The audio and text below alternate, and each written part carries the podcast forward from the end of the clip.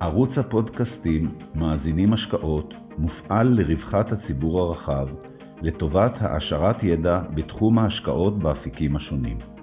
יוזמת ומפעילת הערוץ הינה חברת פיננסים ניהול הון פרטי בע"מ, העוסקת בייעוץ השקעות. מנחה הפודקאסטים הינו דוקטור איתי גלילי, מנכ"ל החברה. היי מיכל. היי.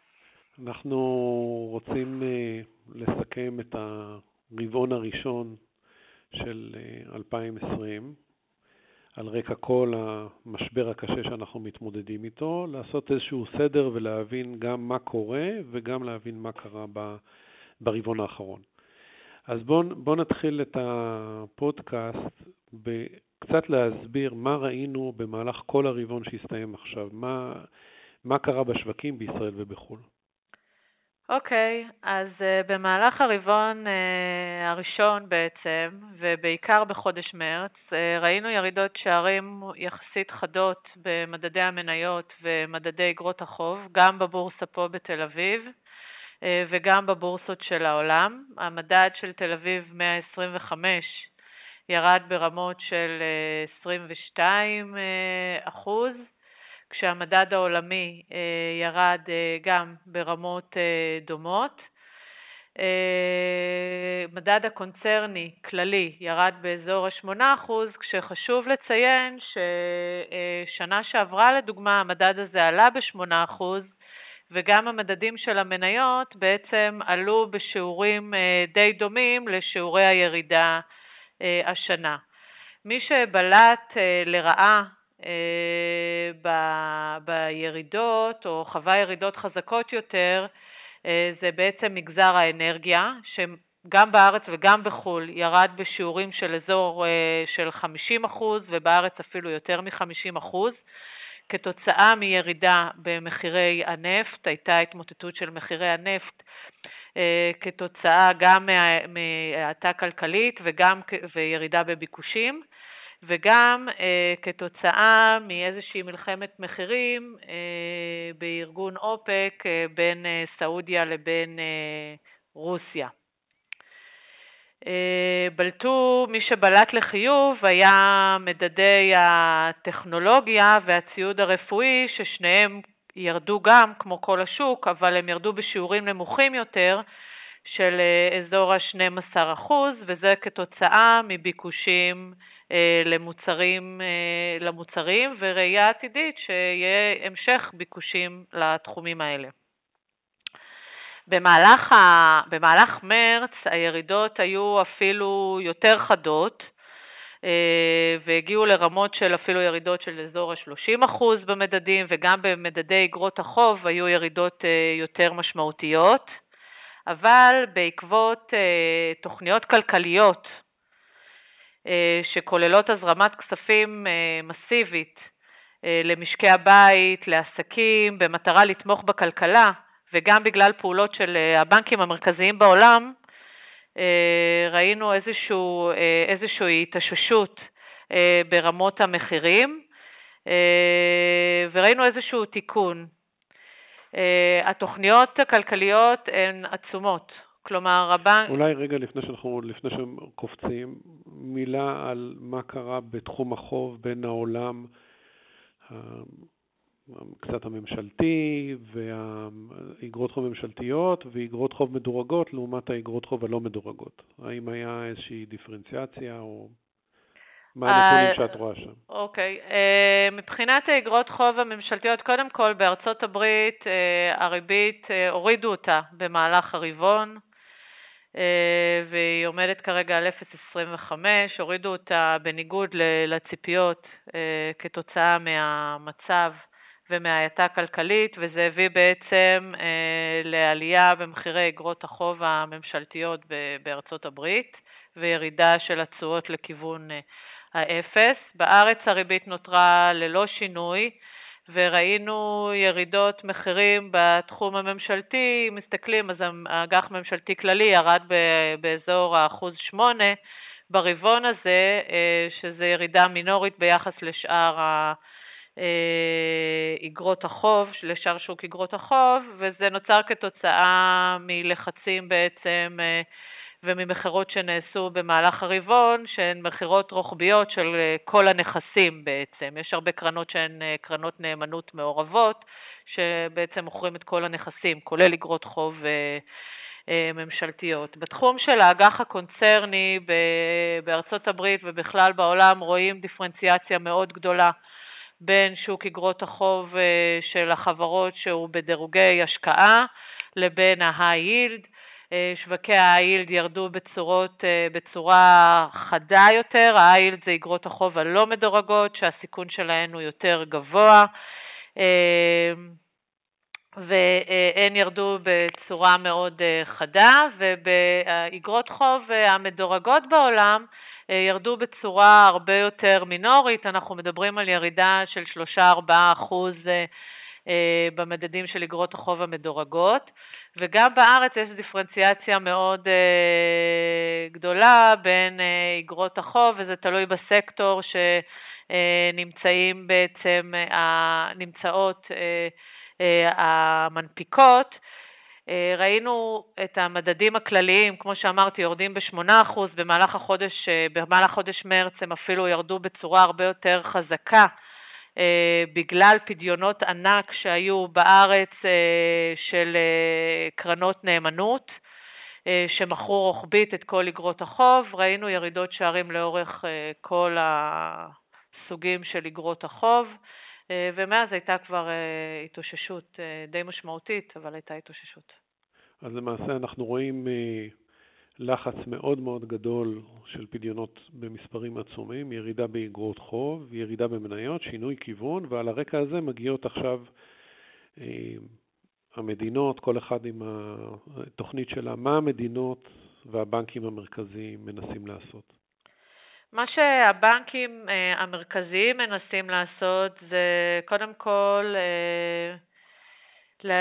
להזרים נזילות לשווקים הפיננסיים, ומה שהם עושים, קודם כל, כמו שאמרתי, הבנק המרכזי בארצות הברית הוריד את הריביות, והבנקים המרכזיים כמעט כולם, גם באירופה, גם בארצות הברית וגם בישראל, הפעילו תוכניות של רכישה של אגרות חוב ממשלתיות, ובאירופה גם לא ממשלתיות, כשהמטרה של הרכישה, של התוכניות של הרכישה, היא בעצם לשמור על רמות התשואה נמוכות, כדי שיהיה איזשהו גבול או איזושהי תחתית לרמות התשואה, וכדי שהן לא תעלנה ותהיינה גבוהות, כלומר לשמור גם על העלויות מימון נמוכות.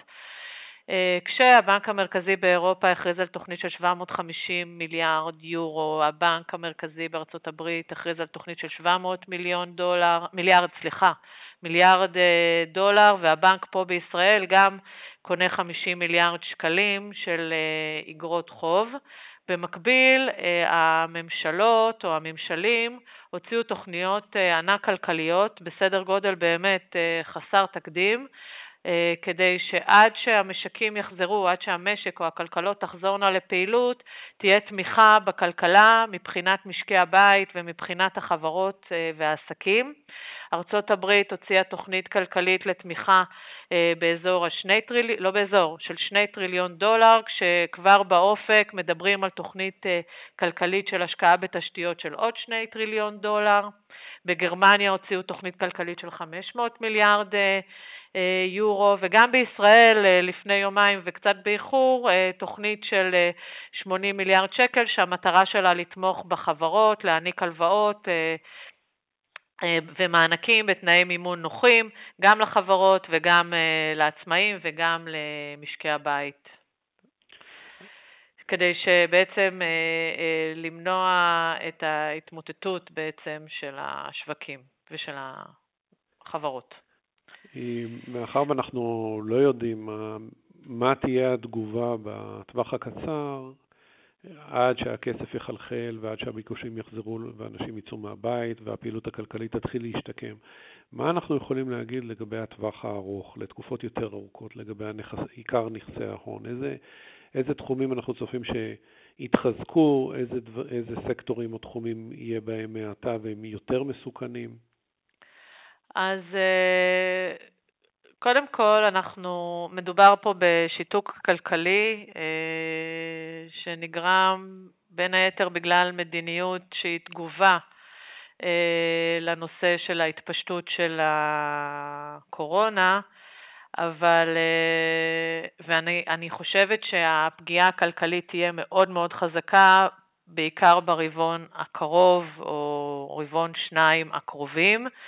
אה, כשאני מתבססת, בעיקרון רואים שבמזרח, אה, בסין, דרום קוריאה, רואים שלאט לאט הפעילות הכלכלית, אה, כלומר הכלכלה חוזרת בהדרגה לפעילות, אפשר להשתלט על הנגיף, זאת אומרת שהמשקים בסך הכל, הערכה שבמידה ונצליח להשתלט על זה, יחזרו לפעילות.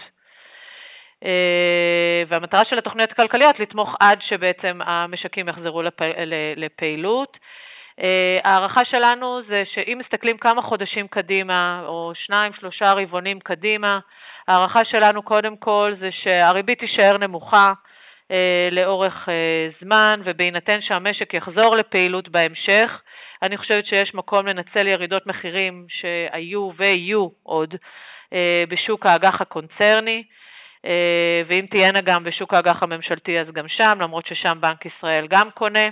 והמטרה היא לקבע בעצם תשואות גבוהות אה, להמשך, כי כשברור לנו שהריביות תהיינה אפסיות, אה, עושים את זה על ידי בחירה ופיזור מאוד גבוה בתיק אג"ח באיכות אשראי שהיא איכות אשראי גבוהה ושל חברות בעלות מאזנים חזקים שנפגעו כחלק ממכירה כוללת אה, אה, של נכסים בשווקים. התחום של המניות הוא תחום אה, שהוא יהיה, ימשיך, התנודתיות תמשיך להיות מאוד מאוד גבוהה והיא תהיה בהתאם גם לכל מיני נתונים שיצאו לגבי אה, אה, אופן ההתפשטות בארצות הברית ומתי, תוך כמה זמן יצליחו להשתלט על זה. אבל גם פה יש מקום לנצל, אם תהיינה ירידות מחירים נוספות משמעותיות, אז uh, המשבר הזה יש לו השפעות רבות על ההתנהלות העסקית, בעצם של איך שאנשים, אה, אה, איך שאנשים ואיך שהעסקים יתנהלו קדימה, ויהיו סקטורים שהביקוש שלהם ימשיך לגדול, ואני מדברת על הסקטור של הטכנולוגיות. יש פה הרבה תחומים של אחסון נתונים, של סייבר, של עבודה מרחוק, שידרוש אה, המשך השקעות בתחום הזה של הטכנולוגיות. מדובר על הסקטור של הציוד רפואי, גם פה מאוד חשוב, אה, אלה סקטורים שימשיכו ליהנות בעצם בביקושים מאוד מאוד גדולים. חשוב מאוד להשקיע בחברות שיש להן מאזנים חזקים, אה, ושנראה שהם יוכלו לעמוד בתקופה אה, של האטה, כי בטווח הקצר מן הסתם תהיינה, אה, תהיה האטה. ויוכלו לעמוד בעצם גם בהאטה כלכלית. אני חושבת שגם הסקטור של הבנקאות, בעיקר בחו"ל, אני לא מדברת על הבנקים האזוריים, הבנקים האזוריים דווקא יהיו רגישים לכל מה שקורה באזורים שלהם, הן מבחינת חשיפה לחברות אנרגיה שאולי תהיה איתן בעיה, או חשיפה לעסקים מקומיים שיכולה להיות איתם בעיה. אני מדברת על, ה, אה, על הבנקים הגדולים בארצות הברית שהגיעו למשבר הזה אה, בעצם במצב הרבה יותר טוב מבחינה של המאזנים שלהם, והמחירים שלהם ירדו בצורה אה, חדה. גם השקעה בשווקים מתעוררים, בעיקר באזור של אסיה, יכולה להיות מאוד מעניינת.